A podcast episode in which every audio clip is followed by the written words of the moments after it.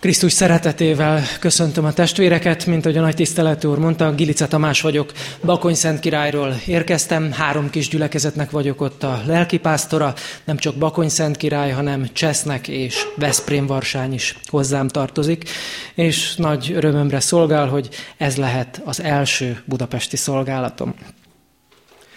Csendesedjünk el és imádkozzunk.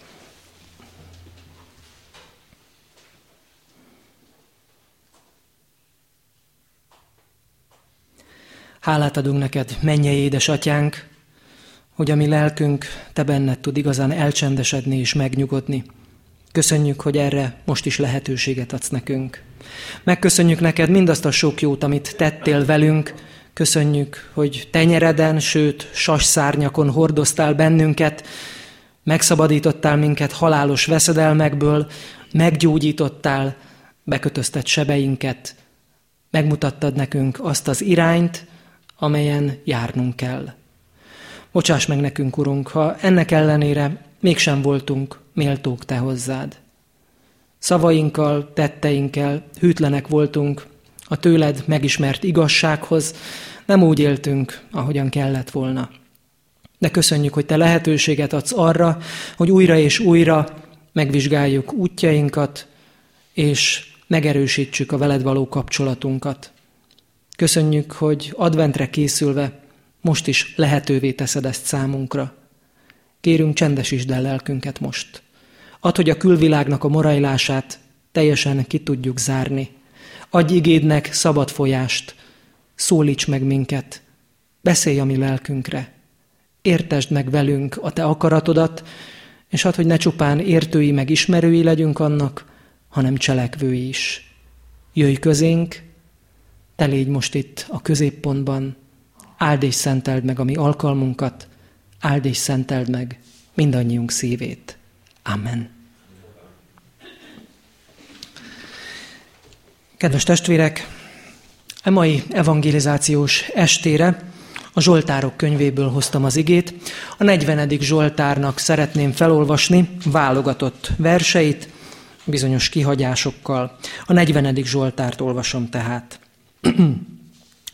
A karmesternek Dávid Zsoltára. Várva vártam az urat, és ő lehajolt hozzám, meghallotta kiáltásomat. Kiemelt a pusztulás verméből, a sárból és az iszabból, sziklára állította lábamat, biztossá tette lépteimet. Új éneket adott számba Istenünknek dicséretét. Sokan látják ezt, félik az urat és bíznak benne. Boldog ember az, aki az úrba veti bizodalmát, nem igazodik a kevélyekhez és az elvetemült hazugokhoz. Uram Istenem, sok csodás tervet vittél véghez értünk, nincs hozzád fogható. Szeretném hirdetni és elmondani, de több annál, amit fel tudnék sorolni. Uram, ne vond meg tőlem irgalmadat, szereteted és hűséged őrizzen szüntelen. Mert annyi baj vett engem körül, hogy megszámlálni sem lehet. Bűneim büntetése utolért engem, áttekinteni sem tudom őket, számosabbak hajam szálainál, és a szívem is elhagyott engem. Légy kegyelmes, Uram, és ments meg. Uram, siess segítségemre, Szégyenkezzen, piruljon mindenki, aki életemet el akarja venni. Riadjanak vissza, és érje gyalázat azokat, akik bajomban gyönyörködnek. Rettegjenek szégyenükben, akik hahotázva beszélnek rólam. Örüljenek és örvendezzenek benned mindazok, akik téged keresnek, akik szabadításodra vágyódnak, hadd mondhassák mindig, hogy nagy az Úr. Elesett és szegény vagyok, de gondol rám az Úr. Te vagy segítségem és megmentőm, Istenem, ne késlekedj. Kedves testvérek, az evangelizációs sorozatnak az első estéjére jöttünk össze, és nem baj, hogyha mindjárt a legelején tisztázzuk a fogalmakat, hogy mi is az evangelizációnak a lényege. Ha röviden kellene ezt szavakba önteni, akkor azt mondhatnánk, hogy az evangelizáció azért van, hogy rátaláljunk arra a jó hírre, arra az üzenetre, ami bennünket boldoggá tesz. És a régiek, a reformátorok, úgy gondolták, hogy ehhez három dolgot kell feltétlenül tudni, hogy ne csupán rátaláljunk, de meg is maradjunk ebben a boldogságban, és ne csak ebben az életben, hanem az egész örökké valóságra tekintve. Először is tudni kell azt, szép veretes magyarsággal megfogalmazva, mi nagy az én bűnöm és nyomorúságom. Másodszorban, mi módon szabadítatom meg minden bűnömből és nyomorúságomból, harmadszor pedig, hogy milyen hálával tartozom Istennek e szabadításért. És mivel ma az első este van, kezdjük hát az elején, remélem, hogy utánam következő szolgatársaim felveszik majd a szálat, és utolsó este majd valóban a hálaadásé és a dicsőítésé lehet a teljes, lényeges főszerep. Mi nagy az én bűnöm és nyomorúságom. A 21. századi ember persze már nem ilyen veretes formába öntött érzések mentén gondolkodik, hogy bűn és nyomorúság, hanem egy kicsit homályosabban. Van valami betegségtudatunk, talán mindannyiunknak. Hiszen még az is gyógyulni akar, akinek nincsen semmi baja. Ám ha éppen nem is érezzük magunkat betegnek, akkor sem jó. Akkor sem érezzük magunkat jól, mert mindig közbe jön valami, mindig jön egy ostoba bunkó, aki állandóan keresztbe tesz, aki megkeseríti az életünket, vagy éppen a saját lelkünkben fedezünk föl olyan fajta rácsokat, amelyek bezárnak, a boldogságunkat akadályozzák, a szabadságunkat korlátozzák. Bennünk van valami ősi sejtés a tökéletlenségről. Érezzük, tudjuk azt, amit Gida Jenő így fogalmazott meg, valahol valami eltörött, valahol valami nincsen rendjén. Ám ne gondoljuk azt, hogy ez az életérzés csak a mi sajátunk, mondjuk legfeljebb száz éve, talán az első világháború óta, a Bibliában évezredes szövegekben is megtalálhatjuk a hiány, a nihil és a semmi alakzatait. Nem olvastam föl, de úgy látom, hogy itt bibliaolvasó, igehallgató emberek között vagyok. A 22. Zsoltárt mindannyian ismerjük. Ez az a Zsoltár, amit Jézus akkor mondott el, amikor a keresztfán szenvedett értünk, ott bizony nagyon éresen és keményen megfogalmazódik az Istentől való távolság, az elhagyatottság és a hiány érzése. Én Istenem, én Istenem, miért hagytál el engemet? Távol van a segítség, az Isten elhagyott. Ha van is élet, az valahol másút van. Mert ez egy olyan klíma, itt folyton beborul. Természetes állapotunkban tényleg ez az egyik legmélyebb tapasztalatunk. Valaki bededobott bennünket ebbe a világba, akaratunkon kívül, és rögtön a magunkra, magunkra is hagyott bennünket, hogy találjuk ki, hogyan kell itt élni, hogyan kell úszni, hogy ne fulladjunk meg, sőt, hogyan kell szárnyra kelni és repülni. Vagy egy másik képpel élve, úgy kell az élet tengerén neveznünk, hogy közben fel kell építenünk a csónakot is, de már kint vagyunk a mély és nyílt vizen. Egy tájékozódását és kapaszkodóit vesztett ember hangulatát hordozzuk, és bár nagyon büszkék vagyunk önmagunkra, meg szeretünk pávaként tetszelegni magunk, meg mások előtt is, de azért a lelkünk mélyén mégiscsak jó lesne, ha valaki jönne, megmondaná, hogy mi ténylegesen a való világ, és rendet tenne lelkünk, életünk összekuszálódott szálai között. Mert nem látunk tisztán. Mintha valami elvakította volna a szemünket, bár hamisan ragyog körülöttünk minden, mégsem látjuk a dolgokat olyannak, amilyenek. Célok helyett megelégszünk módszerekkel, békesség helyett gyógyszerekkel, ünnep helyett beérjük pizsamában egy kis alvással, vagy éppen semmit tevéssel a tévé előtt. Mert Most minden olyan körvonal nélküli, homályos, határozatlan. És ezt nem a novemberi ködös idő teszi, ami már készít bennünket a karácsonyi depresszióra, napsütésben is folyton ez a helyzet. Itt tényleg mindig beborul. Ott van még bennünk a vágy, hogy akarjunk valamit, vagy ha már az sincs, akkor csak a szorgalom, a napi rutin, a megszokás, hogy felkelünk holnap is, mert így szoktuk, mert ma is felkeltünk. De hogy mire vágyunk? Pontosan nem is tudjuk. Mert hát miért is rohanunk úgy, ha nem érkezünk meg sehová? Pontosan azért, mert megvolt valamikor a kincs. Megvolt valahol valami, de már a hírét sem ismerjük. Kosztolányi így fogalmazta meg, mert nincs meg a kincs, mire vágytam, a kincs, amiért porigégtem, itthon vagyok-e világban, és már nem vagyok otthon az égben. Ha megkérdeznénk valakit udvarias kérdésnél komolyabban, hogy hogy érzi magát, akkor valószínűleg azt mondaná, hogy nem jól.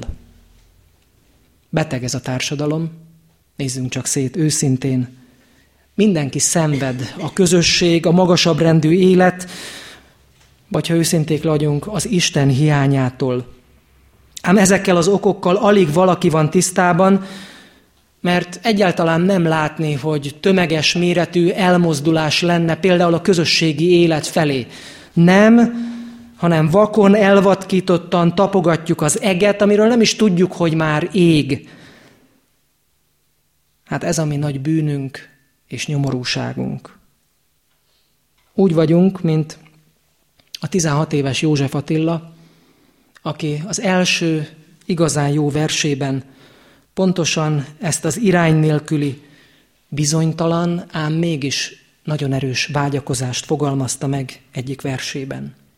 Címe Keresek valakit. Tele vágyakkal zokog a lelkem, szerető szívre soha se leltem, zokog a lelkem. Keresek valakit, s nem tudom ki az. A percek robognak, tűnik a tavasz, s nem tudom ki az. Csüggedő szívvel loholok egyre, keresek valakit a végtelenbe, loholok egyre. Könnyim csorognak, majd kiapadnak. Vágyak magukkal messzebb ragadnak, majd kiapadnak. Búsan magamnak, akkor megállok. Szemem csukódik, semmit se látok, akkor megállok. Lelkem elröppen a végtelenbe, tovább nem vágyom arra az egyre, a végtelenbe. Valamilyen szinten vonzó és nagyra értékelendő ez a szomjas törekvés. Ám a cél és tartalom nélküli vágyaink előbb vagy utóbb démonként visszafordulnak ránk, végtelen önzésbe kényszerítenek, és előbb-utóbb boldogtalanná, beteggé tesznek. Talán a belső vágyunk miatt fogyasztunk olyan eszeveszetten, ezért gyűjtünk tárgyakat élmények helyett, ezért építünk egyre magasabb és egyre vastagabb falakat magunk köré, noha kimondhatatlanul szenvedünk a magánytól és az elhagyatottságtól. Egyre csak gyűlnek, gyűlnek körülöttünk és bennünk a dolgok, és rájövünk arra, hogy a marxista filozófiának nem volt igaza, mert a mennyiség nem hoz minőségi változást, csak ürességet, kifosztottságot. Ahogy a 40. Zsoltár is megfogalmazta, annyi baj vett körül engem, hogy megszámlálni sem lehet. Bűneim büntetése utolért engem, áttekinteni sem tudom őket, számosabbak hajam szálainál, és a szívem is elhagyott engem. És így állunk most, advent küszöbén, 2014-ben. Így ér utol bennünket advent első vasárnapja hamarosan. De mit is kezdhetünk ezzel az állapotunkkal, és mit is jelent így az advent. Akik itt vagyunk, mindannyian tudjuk, hogy az advent nem azt jelenti, hogy ilyenkor a hölgyek elereszthetik kreatív fantáziájukat, és egy kicsit nagyobb kerettel költhetnek a kreatív dolgokra, hogy aztán újabb angyal, hópehely, meg csillag kompozícióikkal szórják tele a lakást, és azt sem jelenti, hogy a rezsicsökkentésből kapott plusz bevételünkkel, újabb fényfűzérekkel tekerjük körbe a házat, hogy így karácsony előtt az energiaszektornak adjunk valamilyen ajándékot, legyen nekük is örömük. Az advent még csak nem is várakozást jelent, noha ezzel a tartalommal, a karácsonyra való készülődéssel és várakozással töltjük meg. Nem. Az advent érkezést jelent. Egészen pontosan az Isten érkezését. Hogy várva vártam az Urat, és ő megérkezett. Ő lehajolt hozzám, utánam jött, a sáros fertőbe, a pusztulás gödrébe is, és kiemelt onnan. Ez a kulcsa mindennek. Isten az, aki megérkezik, és ezért ne csak úgy általában keressük az jót, az igazat, a szépet, az igazságost, a méltót, azt, ami kulturált, hanem keressük az Urat. Nagyon egyszerű igazság ez. Istent kell keresnünk ahhoz, hogy találjunk is valamit. Mert várva vártam az Urat, és ő lehajolt hozzám. Egyszerű igazság ez, de mégis nagyon fontos, mert azt látjuk, hogy vannak olyan emberek, akik örökké keresnek. Egyik héten mondjuk egy szellemi üzenettel bíró könyv hatása alá kerülnek, és mindent a szerint látnak, és csak arról tudnak beszélni. Aztán eltelik egy kis idő, könyv elfelejtve, ám jön helyébe egy üzleti lehetőség, ami az élet kiteljesedésével, a földi paradicsommal kecsegtet. Aztán persze ebből sem lesz semmi, mert rátalál egy tanfolyamra, ahol súlyos pénzekért mondanak neki egészen blőd igazságokat, amelyeket a Facebookon bármikor találhatunk, akár kilószámra is, hogy mi az élet titka egyetlen mondatba összefoglalva. Következménye persze ennek sincs, mert az életnek éppen az a legnagyobb titka, hogy nincsen egymondatos egyenlet, nincsen egy számsor vagy egy képlet, ami a működését leírhatná, nincsen egyetlen mindenki számára alkalmazható kulcs, amivel kinyithatnánk a titkokat. Aztán persze megint jön valami új, és így egyre, amíg el nem múlik az élet. Aztán egy idő után már nem elegáns, ha valaki állandóan keres. 16 évesen, mint József Attilánál láttuk, ez a normális és természetes. 20 évesen az ember nyitott szívvel az egész világot meg akarja ismerni.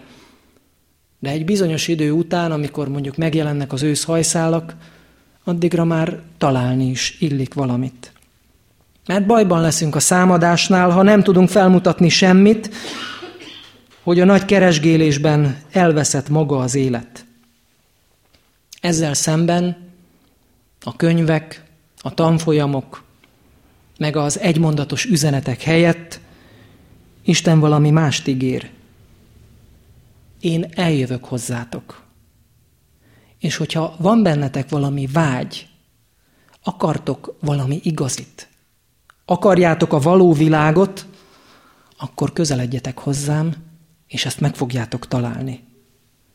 Ha eltévedtetek volna, ha belefáradtatok a sikertelenségbe, akkor keresetek engem, mert én jövök hozzátok, értelmet és célt adok az életeteknek, ráadásul pénz nélkül, ingyen, mert ennek az ajándéknak még ára sincs.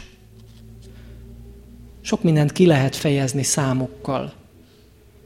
Az embereknek is van értéke, mindenkit meg lehet venni valamennyi pénzért, de a végtelen nem fejezhető ki számmal.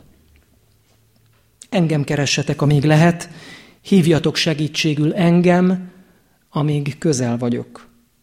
Ha így tesztek, akkor találni is fogtok. Ma ez lehet a legnagyobb üzenet számunkra. Bár nagy a mi bűnünk és nyomorúságunk, teli vagyunk korlátokkal, félelmekkel, cél nélküli vágyakkal, de Isten e bűnbe és nyomorúságba eljön hozzánk, megjelenik közöttünk. És ha nyitott szemmel és lélekkel járunk, ha kereső energiáinkat nem pótcselekvésekbe öljük, hanem felé irányítjuk, akkor észre fogjuk venni, hogy Isten eddig is ott volt velünk. Ott állt a hátunk mögött, még akkor is, ha mi megkerültük érte a világot. Megszabadított szorult helyzetekből, utat mutatott a sötétségben, vagy a túlzott ragyogásban, és ami a legfontosabb, most is itt van. Itt van egészen közel hozzánk. Közel van a mennyei pillanatokban ugyanúgy, mint amikor a holtak hazájába kell leszállnunk. Közel van hozzánk bárhol. Itt a gyülekezet közösségében, a belső szobánk magányában, vagy akár a tenger túlsó partján. Itt van igéjében, amikor megszólít bennünket. Itt van a közösség megtartó erejében, amikor csak azért jövünk el ide, mert itt vannak a barátaink, az ismerőseink, mert egyébként az üzenet éppen akkor nem jelent számunkra semmit. De a közösség mégsem engedi, hogy elsodródjunk a hamis vágyak után, és ezután sem fogja engedni. És ő itt van, bármilyen furcsa, bennünk is. Bennünk van mindannyiszor, amikor valamilyen gyümölcsöt termünk. Mint például a szeretet, az öröm, a békesség, szívesség, jóság, hűség, szelítség, önmegtartóztatás. Ezek Isten lelkének komoly megnyilvánulásai lehetnek bennünk, amelyek arról tanúskodnak, hogy ő igenis itt él a szívünkben. Már bennünk van még akkor is, ha önzésünkből fakadóan, vagy lelki vakságunk miatt nem vettük észre. Tudatosítsuk ezt magunkban. És vegyük komolyan, hogy rá kell hagyatkoznunk, és el kell hinnünk, hogy amit ő mond nekünk, az biztosan jó. Vagyis, ha például megbocsátást kér tőlünk, akkor az nekem biztosan jó, hiszen ha engedek, akkor óriási feszültségektől és görcsöktől lehet mentes az életem. Szabadabb lehet a lelkem. Ha a bosszúról való lemondásra kér, az biztosan jót tesz nekem, mert a bosszú még soha senkinek nem tett jót. Nem adott igazi elégtételt, csak még tovább növelte az indulatokat, a feszültséget és a gyűlöletet. Ha ő azt kéri tőlünk, hogy legyünk szelédek, akkor az kiderül, hogy nekünk jó. Mert bár úgy látszik, de nem az erőszakosoké, hanem a szelédeké lesz a föld. És ha valaki képes lesz alul maradni, azzal már a győzelem is az övé. Hiszen Jézus is úgy győzött igazán, hogy képes volt lemondani mindenről, alul maradni a gonoszszal vívott harcban, és ezzel lett övé a végső győzelem. Így lehet majd, és így lesz majd fény ott, ahol most még sötétség uralkodik. Szétárad bennünk a szeretet, ahol eddig az önzőséget választva falakat építettünk magunk köré, kinyílhatunk egymás felé bizalommal, még akkor is, ha pontosan tudjuk, hogy milyen az a másik, ha már ismerjük a másiknak a bűneit, a hiányosságait és a gyengeségeit is. Ha így teszünk, akkor meg fogjuk tapasztalni, hogy Isten itt van köztünk, Isten itt van bennünk, és itt vagyunk otthon. Ez a mi otthonunk, az Isten közelsége. Mi is átélhetjük a csodát. Isten szeret bennünket, melyet azzal tett egyértelművé, hogy egyszülött fiát, Jézus Krisztust elküldte ebbe a világba. Ha belévetjük a reménységünket, nem fogunk megszégyenülni, bármi történjen is. Ha őt keressük, akkor találni is fogunk. Mert ő hagyja magát megtalálni azoktól, akik őt szorgalmasan keresik. Van még kerek egy hónapunk karácsonyig. És tudom, hogy ilyenkor annyi feladat van, annyi mindent el kell intézni, de mégis arra bíztatok mindenkit, hogy a nagy rohanásban, a külső készülődésben próbáljunk megállni, még ha naponta csak néhány percre tesszük is. Legyünk csendben egy kicsit. Hallgassunk. Hogy szólaljon meg az Isten, hogy amikor hozzánk érkezik, amikor kopog, észrevegyük az ő érkezését. Nyíljon ki a szívünk imádságra, és lássuk meg, hogy annál nagyobb dolog nem történhet velünk, mint hogy megtaláljuk az Istent. Ha ezzel a nyitott, Isten kereső szívvel járunk, akkor bizonyosan igazi ünnepünk lesz. Visszatalálunk oda, és nem csak az ajándékokat fogjuk megtalálni, hanem magát, az ajándékozót. És higgyük el, ez a legfontosabb. Végezetül az Isten érkezéséről szeretnék még egy verset elmondani Adi Endrétől. Az Úr érkezése. Mikor elhagytak, mikor a lelkem roskadozva vittem, csöndesen és váratlanul átölelt az Isten.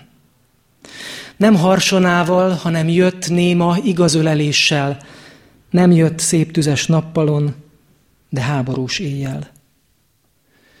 És megvakultak hiú szemeim, meghalt ifjúságom, de őt, a fényest, nagyszerűt mindörökre látom. Amen. Csendesedjünk el, és imádkozzunk. Örökkévaló Istenünk, magasztalunk téged, hogy kereshetünk, és meg is találhatunk. Hálát adunk neked, Urunk, azért, hogy gyermekeiddé fogadtál minket, és kész vagy 77-szer is megbocsátani nekünk. Köszönjük, Urunk, hogy kegyelmedből élhetünk nap mint nap, és a Te jelenlétet töltheti be a mi létünket. Köszönjük, Urunk, hogy Te ültettél el vágyat a szívünkbe. Bocsáss meg nekünk, hogyha ezeket a vágyakat nem jó irányba fordítottuk, nem azt kerestük, amit kellett volna, és nem ott, ahol találhattunk volna. Szeretnénk, Urunk, téged keresni most. Nyisd meg a mi szívünket, hogy befogadhassunk téged, úgy, amint érkezel hozzánk. Ne engedd, hogy elhiggyük külvilági nyomásra, hogy teljesen reménytelen és céltalan az itt létünk, hanem mutasd meg nekünk a te hatalmadat szabadításoddal, emelj ki bennünket a sáros fertőből, a pusztulás gödréből, és állítsd kősziklára a mi lábainkat. Kérünk, Urunk, adj nekünk csendességet az adventi időszakban. Add, hogy legyen minden nap legalább csak egy kicsi időnk arra, hogy őszintén megálljunk a Te színed előtt, csendben maradjunk, hallgassunk, és várjunk a Te megszólalásodra. Kérünk Istenünk, erősíts meg bennünket, tölts el minket nagy hittel, hogy igazi bizonyossággal harcolhassuk meg mindennapos küzdelmeinket. Adj nekünk szeretetet, hogy ez legyen a kommunikációnk alapvető formája egymás felé, és adj nekünk reménységet, hogy bizalommal tekinthessünk a jövendőbe. Kérünk, áld meg egy gyülekezetnek minden tagját. Imádkozunk azokért, akik még nem ismernek téged, csak a közösség erejét érezték meg. Jelensd ki magadat számukra, és tégy velük csodát, hogy megszülethessen bennük is a tőled jövő igaz evangélium.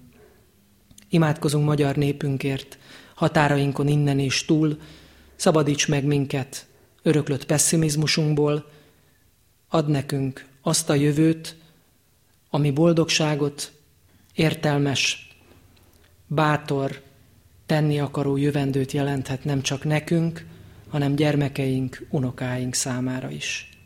Kérünk, Urunk, kísérj el minket a hétköznapok világába, kezünk munkáját tedd állandóvá, maradandóvá, hogy meglátszódjék mi rajtunk a te dicsőséged. Amen. Mondjuk el együtt a Jézustól tanult imádságot. Mi atyánk, aki a mennyekben vagy, szenteltessék meg a te neved, jöjjön el a te országod, legyen meg a te akaratod, amint a mennyben, úgy a földön is.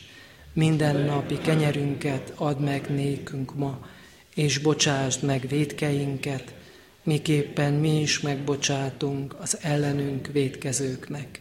És ne vigy minket kísértésbe, de szabadíts meg a gonosztól, mert tiéd az ország, a hatalom és a dicsőség mindörökké.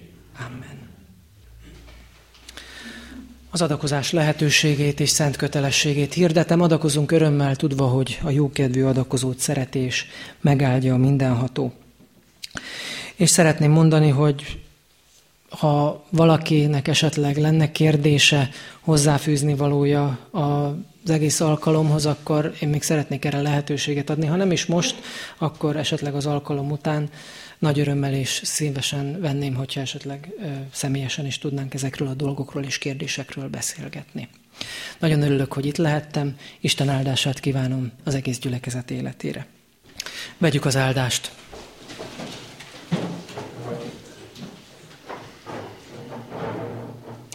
Az Isten békessége, mely minden értelmet felülhalad, őrizze meg szíveteket és gondolataitokat a Krisztus Jézusban. Amen.